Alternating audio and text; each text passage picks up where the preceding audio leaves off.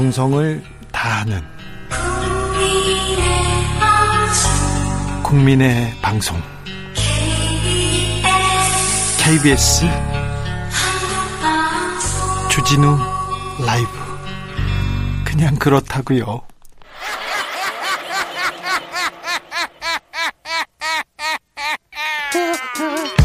발로 뛰는 기자, 탐구하는 기자, 세상의 질문을 마구 던지는 기자, 기자가 본 오늘의 세상 기자들의 수다.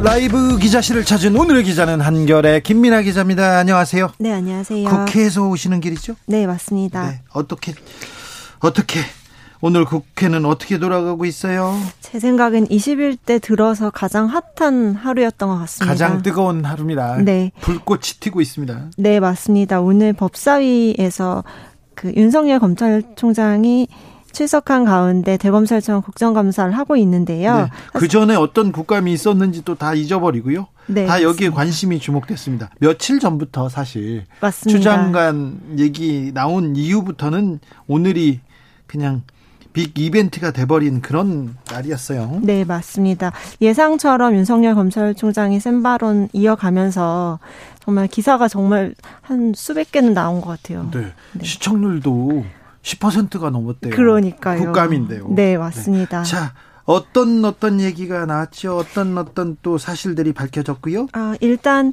그 윤 총장의 발언 중에서요. 좀 본인을 직접 식물 총장이라고 언급하면서 본인이? 굉장히 좀 네. 동정심을 유발하는 듯한 발언들이 꽤 있어서 좀 모아봤는데 네. 오늘 이제 박범계 더불어민주당 의원이 윤석열 총장 향해서 뭐 한동훈 법무연수원 연구위원을 당신이 비호하고 있다. 그 검언유착 관련된 한동훈 검사 말하는 거죠. 예. 말하자 뭐 저는 지휘권도 배제되고 한동훈 검사를 비호할 능력도 없고 인사권도 하나도 없는 사람이다. 밖에서 다 식물총장이라고 하지 않느냐. 아, 네. 그 윤석열 총장이 직접 그, 그 얘기를 직접 했어요? 그런 얘기를 했고요. 네. 또뭐 검찰 인사 관련해서 이제 네. 본인의 그 본인이 사용할 수 있는 그 인사권이 많이 없었던 것을 좀 비꼬면서 검찰 생활을 겪으며 참 부질없다는 생각을 한다. 정치와 사법이라고 하는 것이 크게 바뀌는 것이 없구나. 내가 편하게 살지 이렇게 살아왔을까 하는 생각도 많이 든다.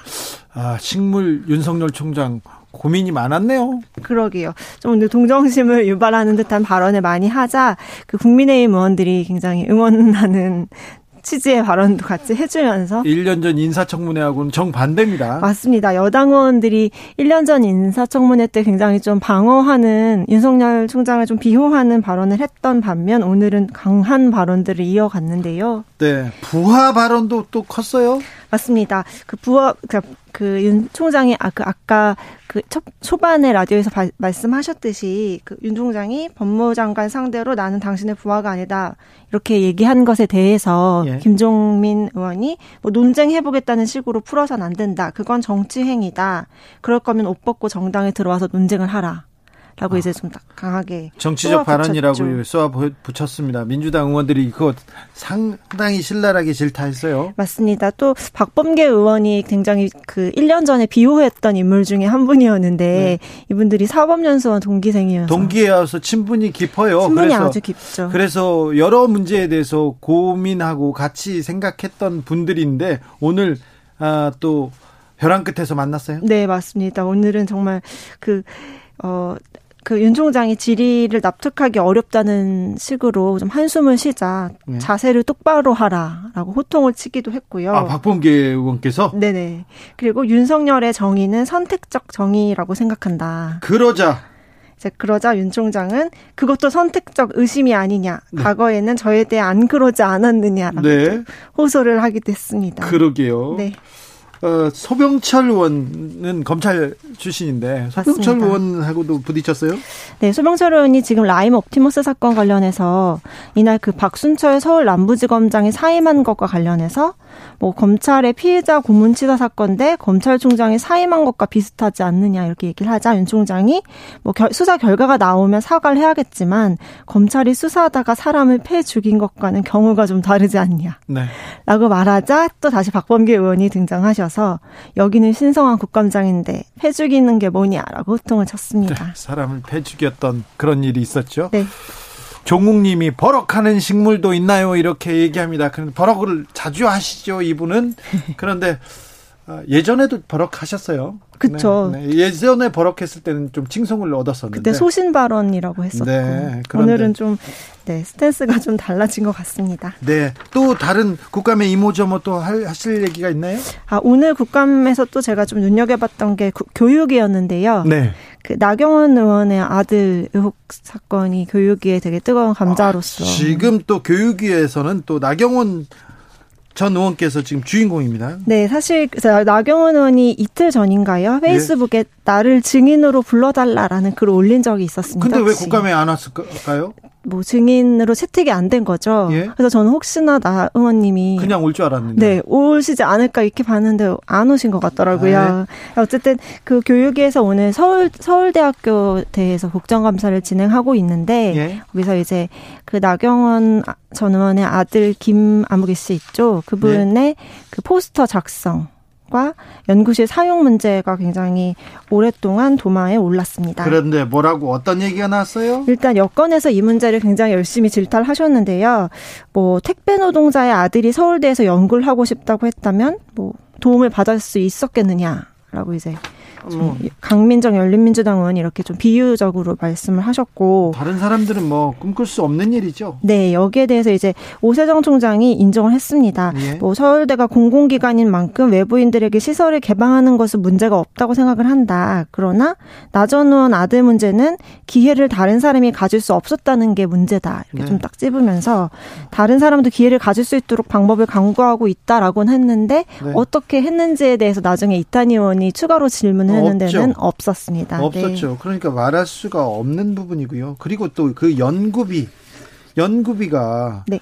아, 나 전 의원한테 들어갔지 않습니까? 서울대 연구비가 이 문제도 좀 크게 문제가 될 수는 있어요. 네. 거, 네. 연구진실성위원회에서 이제 결정한 결정문을 보면은 1저자로 들어간 거는 문제 없고 4저자로 뭐 들어간 게 약간 문제가 된다. 라는 취지로 돼 있는데 그것도 사실 좀 따져봐야 될 문제여서 뭐 앞으로 교육위에서 계속 문제 제기가 나올 것 같더라고요. 자, 그런데 국민의힘 의원들은 네. 이, 이 사건에 대해서 뭐라고 얘기하던가요? 아, 나, 나전 의원님 네. 아들 사건에 대해서는 정말 다수가 이런 방구도 없었고요. 예? 오히려 이제 조국 전 법무부 장관이 서울대 교수로서 일하시면서 지금 직위 해제 상태인데 예? 급여를 계속 받고 있다는 문제를 계속 삼고 예? 그 조, 그러니까 그래서 나경원 전 의원 사건과 조국 전 장관의 사건이 교육위에서 계속 이제 공방처럼 오가는 모습이 연출이 됐습니다. 아니 그런데 나경원 전 의원이 문제가 네. 아들 문제가 크게 지금 국민의 관심을 갖는 이유가 조국 전 장관 사태 때문에 그래요. 그 조국 전 장관 사태에 대해서 나경원 전 의원이 계속 비판하고 비난했는데 아 보니까 이분은 더 했네 이런 생각이 있는 거잖아요. 그렇죠. 어, 서울대는 더 했네. 네, 맞습니다. 어, 서울대와 직접 관련된 건 아니었지 않습니까? 나 그 조국 전 장관의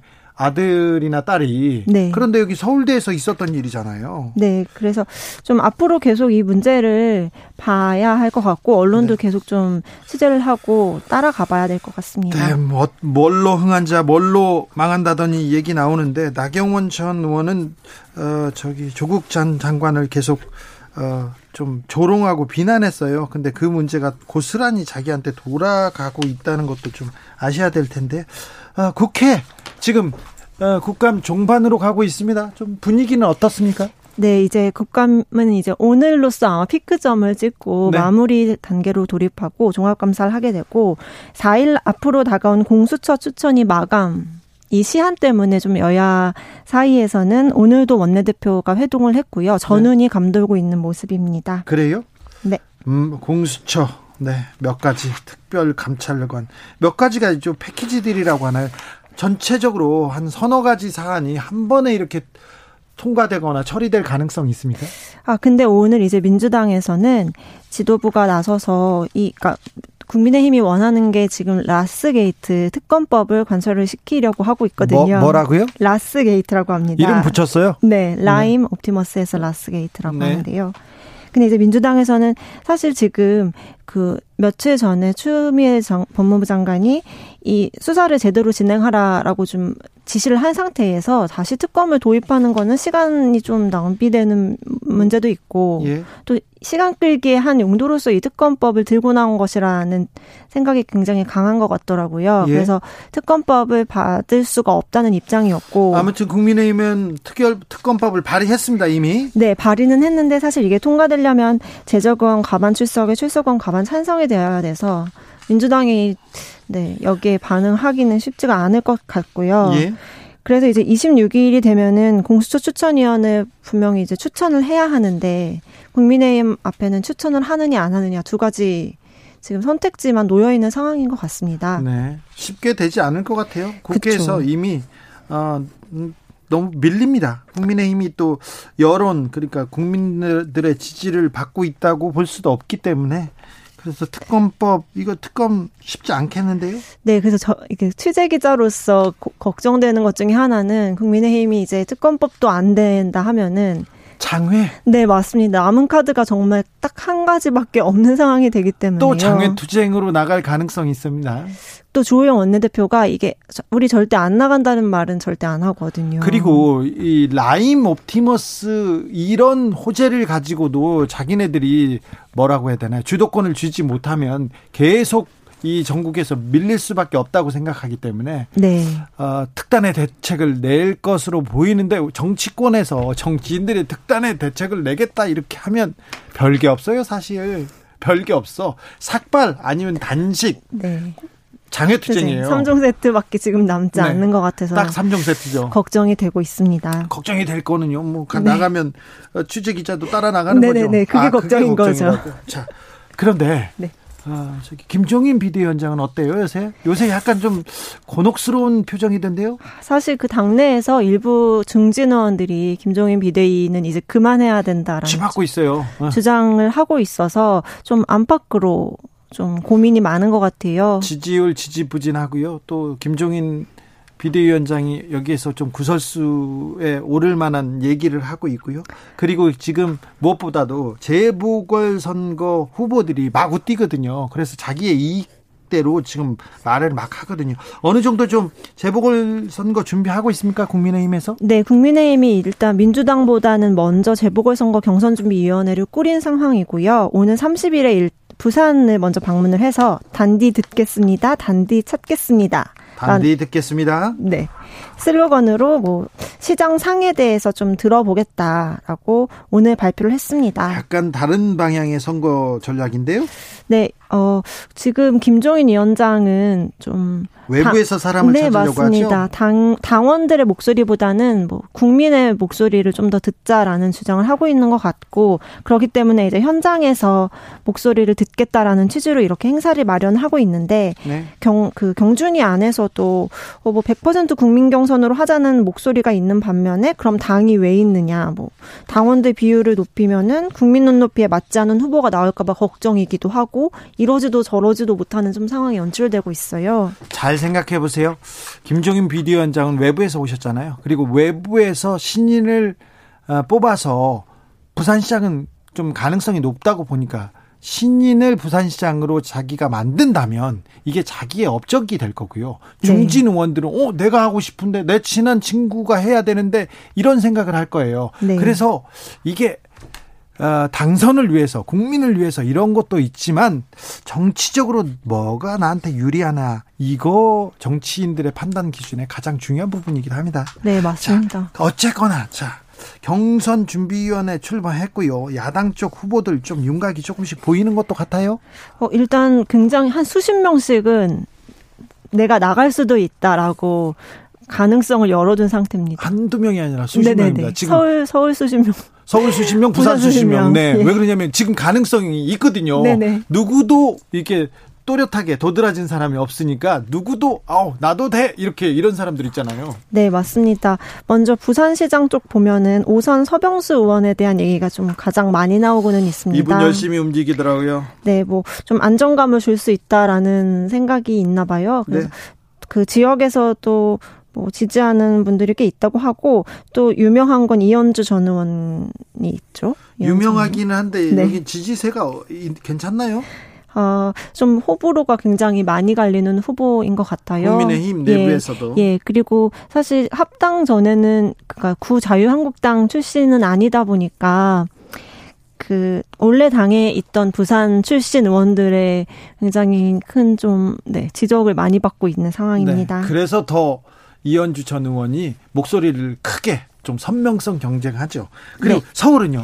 서울시장은 지금 후보가 나오는 상황에서 좀 삐걱거리는 장면들이 몇 가지 연출됐었는데요. 서울시장 후보가 마땅치 않습니다. 국민의힘에서. 네, 사람도 없는 데다가 비대위 소속이던 김선동 전 의원이 원래 사무총장 역할을 하다, 하다가 예, 중요한 자리인데. 네, 그러니까 돈을 관리하는 자리라서 굉장히 중요한 자리인데 시장 출마에 욕심이 좀 있으니까 당직을 내려놨어요. 그러면서 뭐 내부에서 분란이 좀 있었습니다. 네, 맞습니다. 그리고 뭐 지금 당직에 있는 분들 중에서도 나오겠다라는 마음을 갖고 있는 분들이 꽤 있는 것 같아서 오히려 당 내에서 좀 분쟁이 나올 것 같은 생각도 듭니다. 나경원 전 의원 국민의힘에서 예. 시장 후보로 가장 유력하다는 얘기가 나오는데 어떻습니까? 이게 경선 룰이 어떻게 짜여지느냐에 따라서 진짜 유력한 후보가 될 수도 있고 룰 경선 네, 안 되는 후보가 될 수도 있습니다. 아, 네. 그 경선 룰은 이제 차차 정해지게 될 텐데 여기에 김종인 위원장이 그런 마음이 얼마나 반영될지가 관건일 것 같습니다. 그 부분 우리가 좀 주목해서 지켜보시죠. 네. 지금까지 기자들의 수다 한결의 김민아 기자였습니다. 감사합니다. 감사합니다. 라디오 정보센터 다녀오겠습니다. 정한나 씨.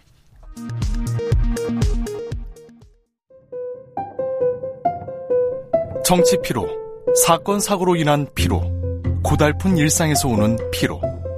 오늘 시사하셨습니까? 경험해보세요. 들은 날과 안 들은 날의 차이. 여러분의 피로를 날려줄 저녁 한 끼 시사. 추진우 라이브. 기자들의 수다 이어가겠습니다. 오늘은 특별히 기자들의 수다 2탄까지 갑니다. 이번에 만나볼 기자는 진실탐사그룹 셜록의 이명선 기자입니다. 어서 오세요. 네, 안녕하세요. 셜록의 이명선입니다. 지난번에 은행권 채용 비리 얘기했어요. 네. 굉장히 중요한 문제고 이 네. 사회 공정을 논할 때 굉장히 의미 있는 기사라고 제가 얘기했는데 오늘은 어떤 얘기 해 주시겠어요? 어, 과거에 저희가 한번 2주 전쯤 출, 출연을 했었나요? 그때 출연했을 때 뭐 부산은행, 대구은행, 신한은행에 대해서 좀 말씀을 드렸죠. 네. 네, 그때 뭐 못 들으신 분들 있을 것 같아서 요약을 해드리자면 그렇지. 국산은행 같은 경우에는 조문한 전 새누리당 국회의원이 아니 내 딸이 외국에서 공부했는데 왜 안 뽑히냐 예. 그렇게 얘기해서 영어 면접까지 만들어서 부정 채용했다 뭐 이렇게 말씀드렸고 예. 대구은행은 어, 병원 이사를 부정 합격시키기 위해 가짜 보험번호까지 조작했고 뭐 이런 것들을 소개해 드렸었는데요. 예. 오늘은 우리은행 그리고 뭐 못다한 신한은행 부정 채용에 대해서 말씀드리겠습니다. 우리은행 신한은행의 부정 채용에 대해서 얘기하겠습니다. 네. 우리은행 신한은행의 부정 채용 이런 내용은 매우 중요한 기사인데 기사가 안 나와요. 네. 아, 어디 안 나와요. 그렇습니다. 이게 왜 안 나오나 먼저 뒤에서 얘기하려고 했는데 먼저 말씀드리면 어떤 인터넷 신문 기자가 우리 기사를 기반으로 취재를 했는데 그쪽 광고국으로 전화가 왔다고 합니다. 그런 식으로 광고로 기사를 내린다 이런 예. 추정을 해볼 수 있는 정황이 많이 잡혔습니다. 은행권이 또 돈이 많지 않습니까? 굉장히 중요한 광고주입니다. 그래서 어, 사장님이 어디 가시었다 그리고 사장님이 재임하시었다 이런 거 있지 않습니까? 그러면 막 기자들이 막 흥분해서 막 보도해요. 아이고 경사 났네 그러면서 시대에 뭐 이 시대에 뭐 지도자 이런 식으로 경영인 네. 이런 식으로 띄워주는데 이 문제가 중요합니다. 주진우 라이브에서는 셜록과 함께 이 문제 계속 주목하고 있습니다. 자 가보시죠 이명성 기자. 네, 그러면 신한은행부터 좀 말씀드릴게요. 네. 어, 이규성 전 장관 기억하시는 분들 많지는 않을 겁니다. 네. 노태우 정부 때 재무부 장관 지냈고 네. 김대중 정부 때 재정 경제부 장관 지냈는데 네. 그 조카가 나이 필터링에 걸리는데 이것도 잘못되긴 했죠. 나이로 네. 신입사원을 거르는 거예요. 예. 근데 어, 뽑혔습니다. 네. 자기네 내부적, 내부적으로 정한 나이를 어, 넘겼는데도 뽑혔고. 어떻게 원칙을 또 어겨서까지 이렇게 해요? 네. 그리고요. 국민연금공단 노조위원장 그 자녀도 딸도 지금 현재 신한은행에 다니고 있고요. 앞서 말씀드린. 자, 부정채용으로 들어간 네, 거예요? 앞서 말씀드린 사례도 신한은행입니다. 네. 어, 그 국민연금공단 노조위원장 딸이 전문대를 졸업했거든요. 그리고 예. 체능을 전공했는데 근데 점수를 올려주기 위해서 전공을 바꿉니다. 전공을 바꿔줘요? 네, 바꿔줍니다. 신한은행에서? 네, 신한은행에서. 대단하네. 디자인에서 어문수학 계열로. 그냥 바꿔줘요? 그냥 전공을? 바꿔서요. 나도 좀 바꿔주세요. 나도 그, 전공 바꿔줘. 그래서 디자인 점수가 뭐 예를 들어 40점에 10점이다. 그러면은 예. 어문수학 계열은 그보다 훨씬 높거든요. 예. 그런 식으로 해서 점수를 올려주는 거죠. 그래서 서류를 부정하게 통과하고 결국에 합격해서 지금 멀쩡히 잘 다니고 있습니다. 국민연금공단 노조위원장이 대체 어느 자리이길래 이렇게 생각하실 분들 많은데요.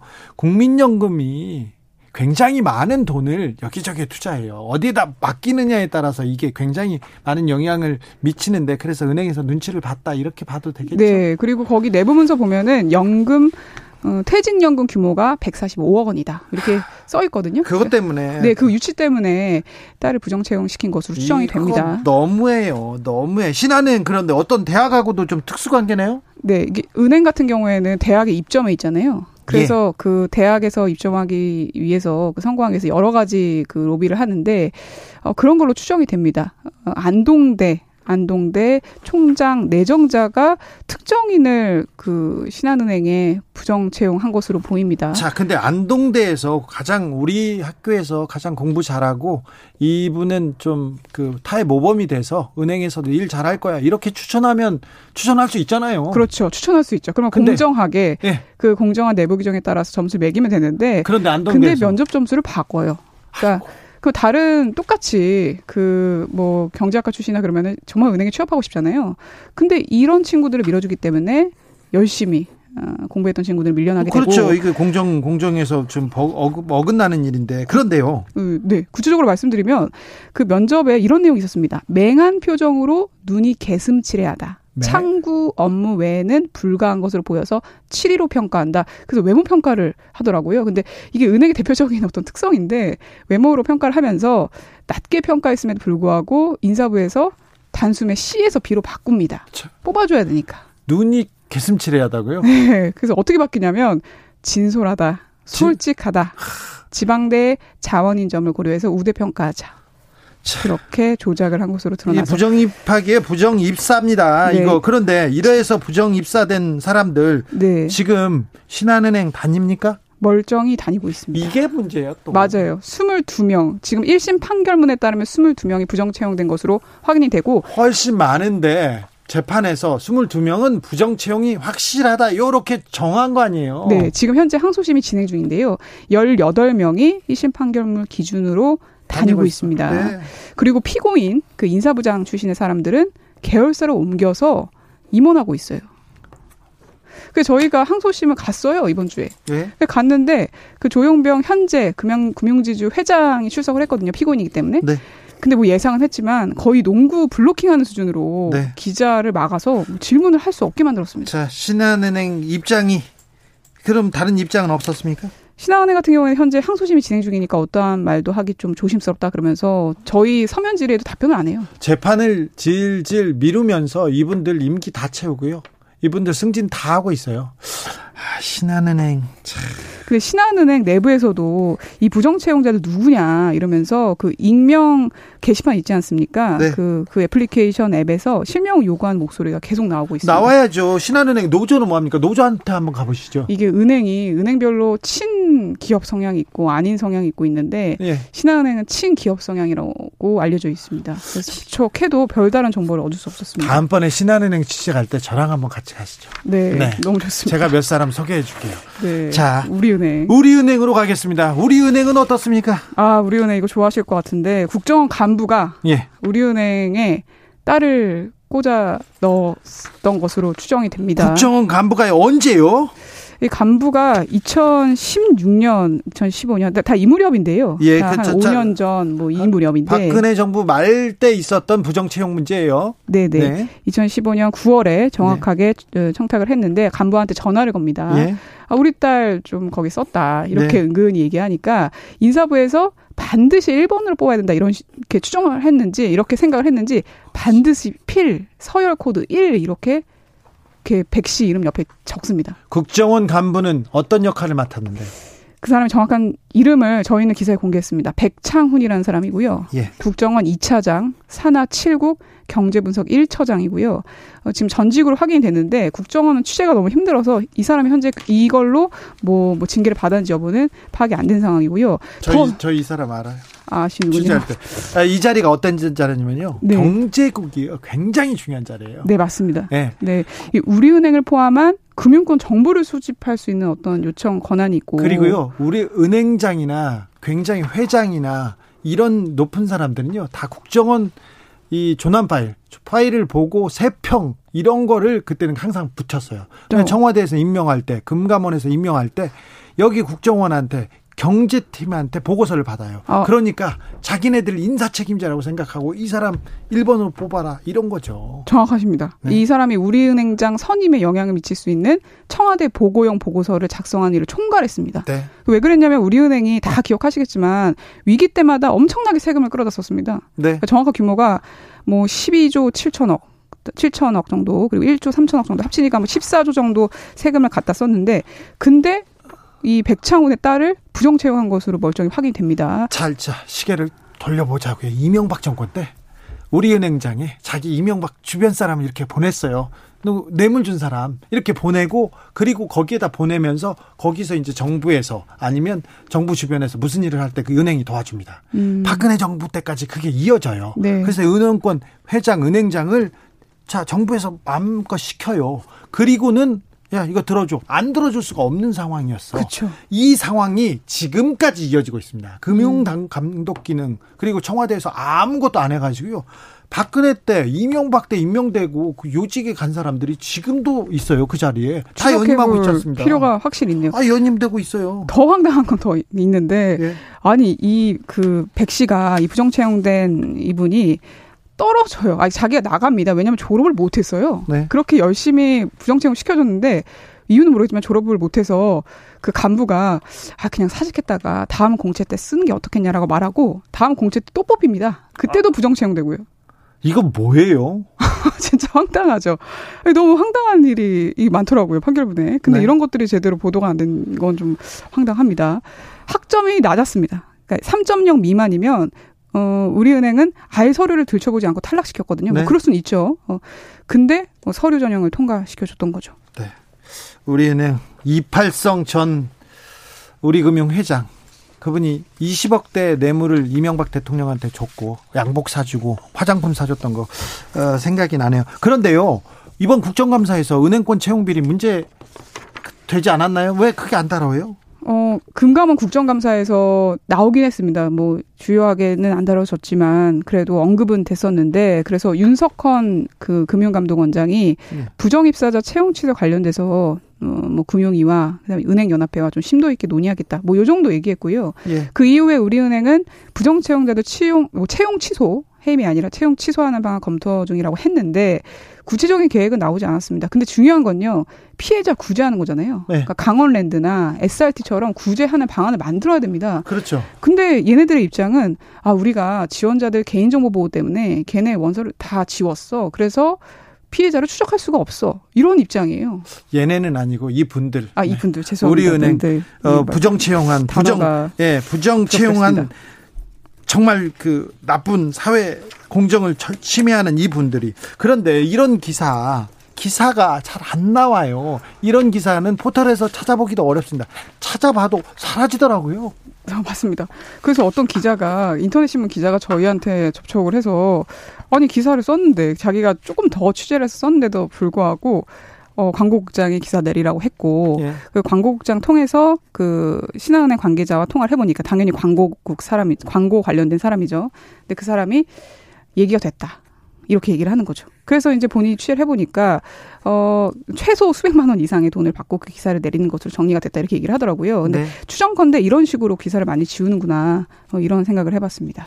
아, 국감에서 이 문제가 좀 크게 다뤄졌어야 되는데 왜 이런 진짜 중요한 사회 공공성을 훼손하는 일, 공정성을 진짜 위반하는 일 이런 거는 좀 잡았어야 되는데 왜 안 될까요? 좀 답답합니다, 정말. 답답하네요. 네, 이런 상황을 계속 목격하게 되면은 사실 청년들은 공부할 이유도 뭐 공부하면 뭐예요? 백을 그, 그렇죠. 잡아야죠. 네, 맞습니다. 아빠 카드, 네. 삼촌 카드 못 이기는데 예. 열심히 노력해서 뭐 합니까? 네. 뭐 그런 생각이 들 수밖에 없죠. 아, 그래 미안하잖아요. 왜 우리가 청년들한테 미안해야 됩니까? 은행들이 그래야 되는데 왜 은행들 금융 감독 기능 뭐 하고 있어요? 금감원 청와대 뭐 하고 있는지 나는 모르겠어요. 재경부도 뭐 하고 있는지. 네. 은행권 이렇게 부정하게 부패하게 놔둘 겁니까?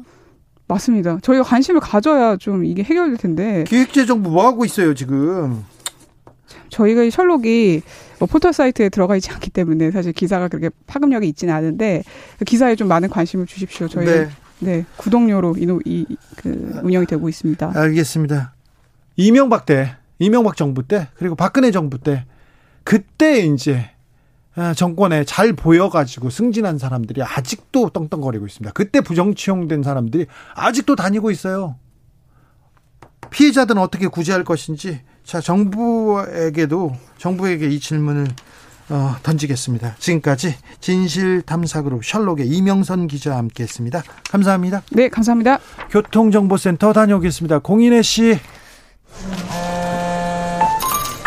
테이크아웃 시사 나왔습니다.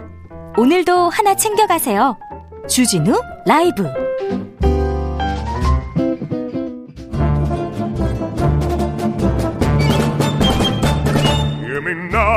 여기도 뉴스 저기도 뉴스 빡빡한 시사 뉴스 속에서 가슴이 답답할 때 뇌 휴식을 드리는 시간입니다. 한 주에 한 권 맛있는 책을 만난다. 책의 맛. 김갑수 평론가 어서 오세요. 네, 안녕하세요. 정선태 교수님 어서 오세요. 네, 안녕하세요. 네. 10월이 가고 있습니다. 10월이. 어떻게 보내고 계십니까? 그... 정선태 교수님은 그책 읽고 보내고 있다고 얘기할 거죠. 네. 그 질문이 제일 어려워요, 대답하기. 그런가요? 네, 제 일상이 너무나 어, 비슷해서 한결 같아서 그럴, 그럴 테지만 매일 책 보고 사색하고 책 보고 공부하고 그게 좋습니까? 그렇게 재밌습니까? 딴 걸 할 줄은 몰라요. 딴 걸 할 줄은 모른다고? 네. 우리 학교 때 교과서에 서울대 불문과 교수인데 내 성함을 잃어버렸는데 그분 에세이가 있는데 그분 글이 지금도 기억에 남는 게 그거예요. 신년 소감을 묻는 원고 청탁이 들어올 때 제일 난감하다. 왜냐면 늘 똑같은 생활.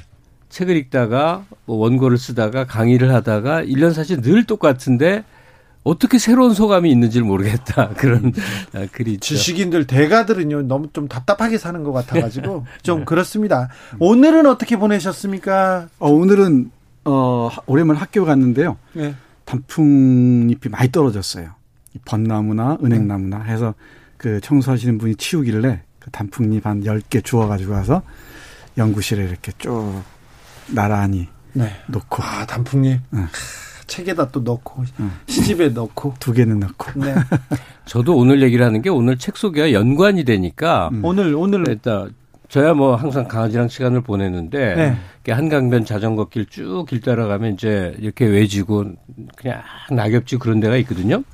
근데 제가 지금 들고 있는데 하나는 저 이 스마트 핸드폰이에요. 그러니까 여기서는 국정감사가 막 흘러나오고 네. 손에 들고 있는 건 e-book이에요. 네. 그래서 오늘 바, 방송을 해야 되는 존 버거의 킹이 있어. 네. 그런데 계속 지금 국정감사에 눈이 가죠. 귀는 국정감사 윤석열 총장 목소리가 막 귀를 때리고 눈으로는 현실의 저 지금 외곽이 바깥에 있는 킹 그 저 이 소설이 보이고 아주 기묘한. 어? 김갑수 평론가님 오늘 저기 국정감사 어떻게 보셨습니까? 그러니까 그 말의 세계와 실체가 참 다르다는 걸 느꼈어요. 그러니까, 말의 세계와 실체라. 예. 네, 그러니까 그 감사장 내에서 풍기는 뉘앙스들 있죠. 네. 어 그러니까 검찰총장은 막 공격받는 것 같고 예. 그다음에 이 국회의원들을 막, 막 소리를 지르고 소리 지르면서 공격하는 것 같은데 실제 그 공방이 오가는 본질이 뭐냐 이거예요. 네. 왜왜 그 공방이 생겼느냐 하는 거는 검찰 조직이 자의적으로 사건을 키우기도 하고 줄이기도 하고 그런 행태에 대해서 문제 제기해서 출발한 거 아닙니까? 그렇죠. 검사가 이 사건을 어떻게 바라보느냐, 어떻게 바라보느냐에 따라서 이걸 죄를 만들기도 하고 어, 없애기도 하고 죄의 방향을 완전히 바꾸기도 한다. 이런 내용이 예. 오늘 좀 어, 국민들한테 전해져야 되는데. 그런데 그러니까 모든 걸 라이브로 생생하게 본다는 것에 문제점이 있는 거예요. 그런 부분을 간파하려면 전후 맥락에 대한 여러 가지 이제 지식도 필요하고 뭐 등등인데 이게 생으로 던져지면 좀 더 감성적인 호소력을 갖거나 목소리를 어떻게 잘 까는 그거에 이 상황이 좌우된다 하는 걸 좀 많이 느끼게 돼요. 그래서 오늘 국정감사는 아, 누구의 승 이렇게 보십니까? 아니면 평가를 좀 해주십시오. 어, 뭐 다는 못 봤는데 그러니까 이게 제 말에 오해를 사면 안 돼요. 자기가 의도한 바를 어, 시청자들에게 좀 더 효과적으로 잘 전달해서 자기가 원한 것의 승자예요. 예. 그는 윤석열 총장이죠. 오늘 국정감사의 승자는 그렇게 보여요. 총장이다. 예. 네. 어, 그리고 여당 의원들은 어, 저 몇몇 분들은 참 평소에 논리가 정연하다 싶은 분들이 있었었는데 못 그러더라고요. 오늘요? 예, 예. 좀 감정적으로 보였어요? 그렇죠. 네. 어, 아니 근데 오늘 지금 우리가 무슨 시간이죠? 지금 책임하시죠. 이런 얘기 하지 말자고 정해놓은 시간입니다. 헤들님께서 토의의 집, 토우의 집 읽었어요. 어, 책에만 이렇게 나가는 책들 음, 음. 나 얘기하면 많이 보십니다. 음. 윗동네는 부족한 게 많았는데 하다못해 음. 치아나 팔다리 개수도 더 적었다라는 부분이 가슴에 콕 박혀 음. 날이 새는지도 음. 모르고 읽었습니다. 그리고 권여선 작가의 첫 장편 소설을 대출 예약해놨어요. 얘기했습니다. 앨리스의 오후 2시 님도 일단 이름부터 이름부터 좀 문학적이잖아요. 토우의 집 하룻밤에 읽었습니다. 마음이 아파서 책 아리에 했어요. 마음이 좀 중간에 넘어가다가 보면 마음이 아프잖아요. 음. 그 부분 잘 읽으신 것 같아요. 책에만 잘 보신 것 같습니다. 자 오늘은 어느 책 어떤 책 만나봅니까? 네 오늘도 읽으시면 은 오랫동안 그 이 가슴에 여운을 남길 책 골랐습니다. 일단 작가 이름부터 꼭 기억해 주셨으면 네. 좋겠어요. 존 버거입니다. 존 버거 이거 이분 네. 어, 소설가이기도 하지만 비평가로서 굉장히 중요한 위치에 있는 네. 분이지 않습니까? 화가이면서 미술 비평가이면서 사진 비평가이면서 다큐멘터리 작가이면서 이분을 검색하면 지금 얘기한 직업들이 쫙 나와요. 네. 음. 근데 절대 오해하지 마, 하면 안 돼요. 우리 사회는 여러 가지 하면 시원치 않은 사람이라는 음. 그 오래된 그 오해가 있어요. 네.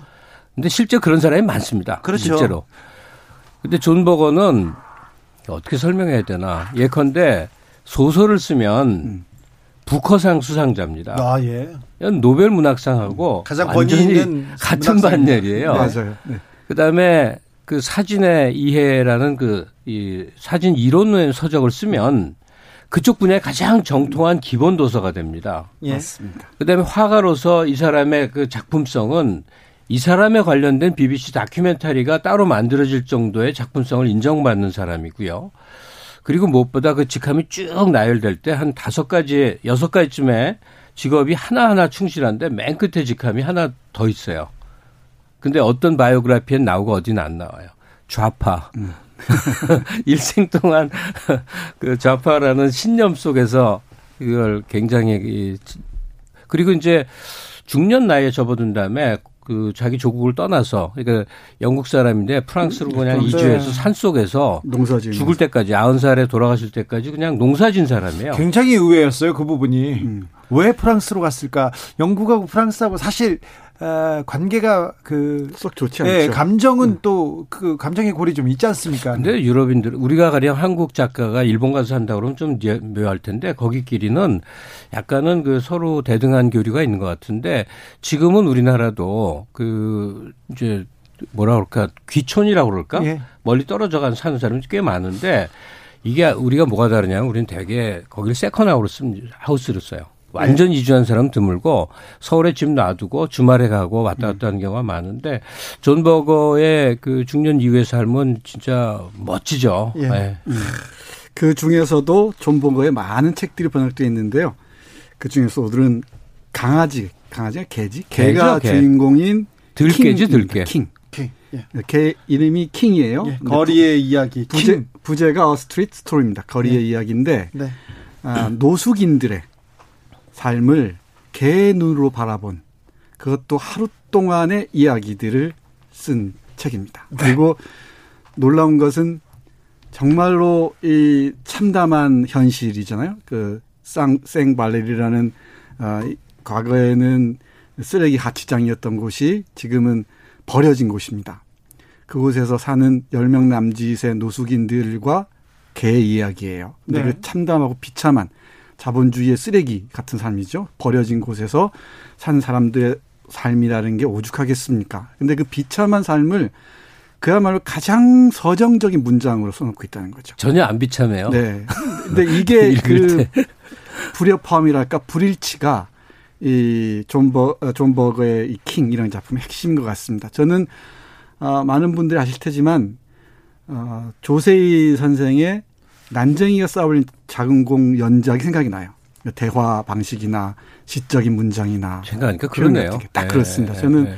이 킹이라는 소설 보면서 존 버거 소설 존 버거 3부작이 있거든요. 그 그들의 노동이라는 3부작이 있는데 이 노동의 삶도 그렇지만 이 작품도 대단히 시적인 문체로 쓴 그리고 자본주의 저 밑바닥을 그려낸 빛나는 작품이라고 생각을 합니다. 자본주의 밑바닥을 그려낸 빛나는 작품이다. 아니 근데 그 정 선생의 설명법은 그렇고 저는 저대로 이제 보면 그럼요. 그 그렇게 자본주의 밑바닥 이런 접근도 있을 수 있는데 제 생각은 이게 뭐냐면 그 외곽에 떨구어진 삶이에요. 네. 뭐냐면 그 과거는 이제 중심과 주변이라고 할 때 중심은 다 권력 부였는데 지금 이제 미디어예요. 그러니까 TV 매체나 요즘 뭐 저 유튜브까지 넘, 넘어가겠네. 하여튼 어, 조망된 삶에 모든 사람이 관심이 쏠려 있습니다. 예컨대 유명 연예인, 정치인, 오늘 같은 경우도 하루 종일 어떤 그 갑질했다는 연예인 뉴스가 이그 기사에 뜨면서 국정감사와 더불어 그냥 앞서거니 뒤서거니 하잖아요. 이 시선이 집중된 곳만 삶의 중심부고 그로부터 전혀 소외되어 있는 사람들의 삶은 마치 존재하지 않는 것 같은 삶을 살게 된 현실이에요. 네. 그러면 이게 그 저 빈민가나 아니면 노숙자들 있는 노숙 쉼터에만 그런 일이 있을까? 아닐 거예요. 그렇죠. 거의 대다수의 삶이 사실은 경제적인 지위는 좀 달라지지만 소외되고 아무런 존재감이 없는 삶의 형태로 떨어져 버린 것은 마찬가지여서 이 존 오늘 소개하는 존 버거의 이 소설 킹 거리의 이 거리의 이야기 음. 이 작품은 마치 특정한 빈민굴의 이야기인 것 같은데 네. 그리고 주인공 개 이 킹은 한 마리 그냥 개인 것 같지만 여기서는 참 노숙인과 이 개는 구분이 안 됩니다. 똑같아. 그냥 개도 사람이고 사람도 거기선 개와 비슷해요. 근데 그걸 읽는 뭐 도시 중산층 또는 무슨 어디 학교 교사, 어디 회사원, 어디 공장 다니는 사람 등등 거의 모든 우리 우리라고 할 수 있는 거의 모든 매체에 등장하지 않고 조망되지 않는 거의 모두는 사실은 그렇게 다르지 않, 는 삶을 살게 된 겁니다. 음. 시선에 집중, 집중된 시선을 받는 미디어나 혹은 대단한 영역 속에 있지 않은 이 외과, 바깥의 모든 사람들이 이, 이, 저, 뭐죠, 이 노숙촌의 개 비슷한 그 모습으로 이렇게 이, 그 번역이 되게끔 됩니다. 이 과정을 읽어 나가다 보면. 예. 그리고 조금 더 들여다 보면은 여기 개 눈에 비친 인물들 예를 들면 코리나나 잭이나 댄이나 이런 노숙인들의 모습이 어쩌면 버려진 지구 그 지구에 살 그렇죠. 우리의 미래인지도 모른다는 언급이 있습니다. 자. 그런 지점들을 잘 들여다봐야겠죠. 존 버거 다큐멘터리 작가였고요. 그 그다음에 감독이었고 그리고는 미술 평론가였어요. 네. 그래서 그런지 문장도 네. 다큐멘터리의 한 장면으로 끌고 가는 것처럼 자, 자꾸 손을 끕니다. 그렇습니다. 네. 문장으로 좀 가볼까요? 네. 문장들이 아주 많은데요. 제가 꼽은 문장부터 보겠습니다. 예. 어, 예를 들면은 75페이지. 이렇습니다. 숲에 비치는 햇빛을 보면 세상이 아름답다고 인정할 수밖에 없어요. 내가 비카를 똑바로 쳐다보며 말했다. 비카는 신발 가게의 배달용 출입문에 등을 기댄 채 앉아 있었다. 세상은 잘 만들어졌어요. 잎사귀 하나까지. 단지 인간들이 사악할 뿐이죠. 이 비카와 비카는 이제 함께 사는데 네, 뭐 오다 가다 만난 부부죠. 그렇죠. 나이 많은 어, 60대 부부고 네. 노숙촌에 있는데 이 킹 개가 같이 사는 식구인 거죠. 그렇죠. 원래는 따로 식구 저 자기 주인이 있었는데 이제 자살을 해요. 음. 예, 그러니까 이제 이 노숙 노숙 부부하고 같이 사는 뭐 그런 얘기. 얼기 얼키 설키 뭐 얘기 그냥 막 풀려갑니다. 음. 비카 비코 얘기 조금만 더 해주세요. 그 문장도. 네, 그 어, 비카 이게 비카 개가 대화를 나누는 거예요. 예, 예. 이게 우화처럼 읽히기도 하죠. 네. 그리고 아까 말씀하셨듯이 여백이 아주 넓고 깊습니다. 이 그림 보는 것 같기도 하고요. 어, 숲에 비치는 햇빛을 보면서 세상이 아름답다고 얘기를 해요. 나무 잎사귀 하나까지 잘 만들어져 있죠.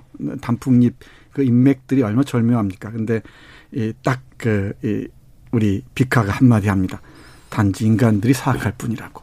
음. 이런 나도 한 줄일까? 짧은. 네. 우리 둘은 살루스트가를 지나는 사람들의 발을 지켜본다. 음. 어느 거리에나 발을 헛디딜 구멍들이 있는데 세상 모든 거리에 있는 구멍들은 하나의 같은 암흑 안에서 만난다. 모든 것이 들어있지만 아무것도 아닌 것처럼 보이는 그곳. 어, 개의 눈으로 또 굉장히 철학적인 얘기도 많이 합니다. 많이 합니다. 네, 더 철학가들이에요. 아주 훌륭한 개입니다. 그 네. 비코 얘기를 하다 보면은 음. 이 비코는 잠바 잠바티스타 비코라고요. 이탈리아 유명한 철학자가 있거든요. 네. 새로운 학문 여기서는 신학문이라고 번역을 했는데 그 그야말로 철학자.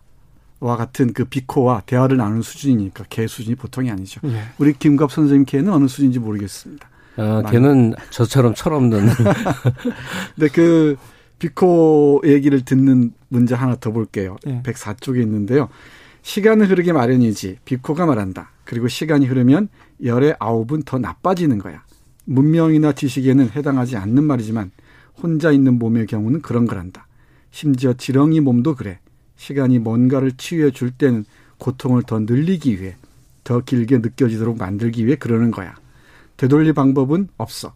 그리고 하루하루 시간이 흐르면서 되돌아가는 길은 그만큼 더 길어지는 거지. 이게 오늘 아침 오두막에서 나와 오줌을 누며 한 생각이야. 네. 이렇게 짤막짤막한 단상들이 쭉 이어져요. 이 제가 원서를 사실 못 봤으니까 정확하게 이해할 음. 수는 없는데 이 비코가 누구를 의미하는 이름이냐 할 때요. 네. 번역자가 아마 이제 자료를 찾아서 네. 그 철학자를 음. 의미한 거라고 본 것 같은데 그냥 아닐 수도 있어요. 근데 본문에도 그 얘기 나옵니다. 본문에 나오던가. 네, 네. 남아공의 그 저 인권 해방 운동가 비코 아주 그 사람 벤투스 비코 네, 노래도 네. 많이 등장하고 네. 그래서 나는 혼자 생각에 그 비코를 말한 건데 혹시 역자가 오독한 게 아닌가 뭐 그런 생각도 음. 했었어요. 여기 네. 본문에 잠바티스타 비코라고 음. 이탈리아 그 철학자를 분명히 확정. 아니 그 역자가 괄호하고 음. 집어넣은 거 아닙니다. 본문입니다. 아, 그렇게 생각이 네. 예, 하여튼 특정하고 또 나폴리 출신 그 노숙인도 나오죠. 등장합니다. 네. 그리고 여기가 어딘지를 모르겠는데 존 버거가 영감을 받은 지역은 스페인의 스페인, 네. 어디 빈민 그 예, 이제 네. 노숙촌이었다고 그랬잖아요. 네, 근데 사실 그게 왜 특정이 안 되냐면 어디에나 있거든. 어디나 있죠. 우리 경우는 난지, 난지도, 저는 옛날 난지도를 간 적이 있어요. 지금은 음. 아름다운 공원으로 돌변했잖아요. 근데 그렇게 이제 모여 사는 데들이 있고, 또 이 소설의 맨 마지막은 뭐냐면 여기가 이제 철거되는 그런 장면으로 그렇죠. 나와요. 네. 근데 우리는 그 철거, 철거, 아주 굉장히 아이러니입니다. 이 사람들을 내쫓고자 하는 게 아니에요. 더 나은 환경으로 시에서는 데려가려고 뭐잘 먹여드릴게요 뭐 이런 과정이에요. 음. 근데 이 노숙자들은 여기도 살고 싶은 거예요. 예. 그 기묘한 갈등들. 지금 우리 서울역 어, 내리신 분도 알겠지만 거기 노숙인들 많이 있잖아요. 네. 예. 뭐 어떻게 대책이 없는 그 양반들이죠. 네. 근데 어떤 사람이 그 노숙인의 입장에 서서 서울역 노숙자 말하는 거예요. 영상을 찍은 걸 봤어요. 네. 꽤긴 몇 회에 걸친 긴 분량이었는데 그러니까 그 사람들이 직접 말하고 낄낄거리고 술 마시고 싸우고 하는 얘기가 적나라하게 쭉 흘러나오는데 제가 거기를 지, 지나다니면서 그냥 객체로서 그좀 음. 험악한 사람들을 볼 때와 영상에서 그 사람들이 적나라하게 자기 얘기 할 때와 너무 달랐거든요. 그러니까 사람이 시야라는 게 얼마나 자기중심적으로 닫혀 있던가 그 생각을 했었는데 이 더킹 이 소설은 그걸 엄청 더 확장시켜 놓는 거죠. 저 기자 초년병 시절에 그 음. 크리스마스 이브에 노숙인들을 취재한 적이 음. 있었는데요. 그 이후에 아 저렇게 모든 걸 내려놓고 내려놓고 거리에 사는 것도 나쁘지 않겠다는 생각이 들어서 어 제가 그 마감을 할 때 마감을 할 때는 항상 새벽에 덕수궁 돌담길을 음. 걸어갔습니다. 음. 걸어가는데 노숙인 아저씨들을 보면요. 아, 나도 저렇게 저 형처럼 저기서 들어 눕고 싶다. 그런 생각이 계속 했습니다. 그건 그, 좀, 조금 나이브하게 아, 네, 네. 느껴지고. 음, 그, 제가 봤다는 그 영상, 서울역 노숙자들 영상 댓글을 보면 다 욕이거든요. 네. 뭐, 인간 쓰레기들을 왜 이렇게 보이냐 하는데, 그냥 제 생각엔 그래요. 그분들에게 매우 많은 문제가 있을 겁니다. 개개인들이. 예. 그럼에도 불구하고, 우리는 그와 얼마나 다르지 않은가를 조금이라도 생각해 볼 기회가 돼야 되거든요. 그러니까 우리가 음. 그들이라고 객체화시키는 모든 세상에 이 이상한 존재들 있죠. 네. 그런 존재들과 어, 우리는 그들이 얼마나 우리와 다르지 않은가를 깨닫는 순간이 성숙의 과정인 것 같아요. 오늘 우리한테 주어진 시간이 다 됐습니다. 벌써요? 네. 어, 이제 시작인데. 아, 그 이거 어쩔 수 없습니다. 청취자 여러분들에게 맡길 수밖에 없죠. 네. 책의 맛 오늘도 감사했습니다. 김갑수 평론가님 그리고 정선태 교수님 감사합니다. 네, 고맙습니다. 네. 다음 주에는 뭐 어떤 책 하죠? 오래된 미래도시 베이징이라고요. 신간이 네. 나와서 어, 모르시는 분이 더 많을 텐데 제가 중국 관련은 좀 방송에서 자주 하고 싶다는데 마침 좋은 신간이 나왔어요. 북경에 관한 알겠습니다. 얘기입니다. 오래된 오래된 미래도시 베이징. 오래된 미래도시 베이징으로 네. 다음 주에 만나겠습니다. 김갑수 선생님의 추천곡 Savoy Brown의 Hellbound Train 들으면서 주진우 라이브, 라이브 마무리하겠습니다. 박명래 님이 지난주 방송 듣고 토우의 집 주문해서 이제 받아서 읽기 시작했는데 어렵게 자란 저에게 초입부터 가난이 이간이다 이런 말이 화살처럼 가슴을 파고들었어요. 좀 어려운 게 어렵게 큰 분들한테는 이거 굉장히 어려운 힘든 책일 텐데요. 그리고 앞서 봉화 군부대 신축 공사장 붕괴 사고 전해드렸는데 7명 중 3명이 구조되었다고 전해드렸습니다. 나머지 4분도 무사히 구조되었다고 합니다. 아, 저는 여기서 마치겠습니다. 저는 내일 오후 5시 5분에 돌아옵니다. 지금까지 주진우였습니다.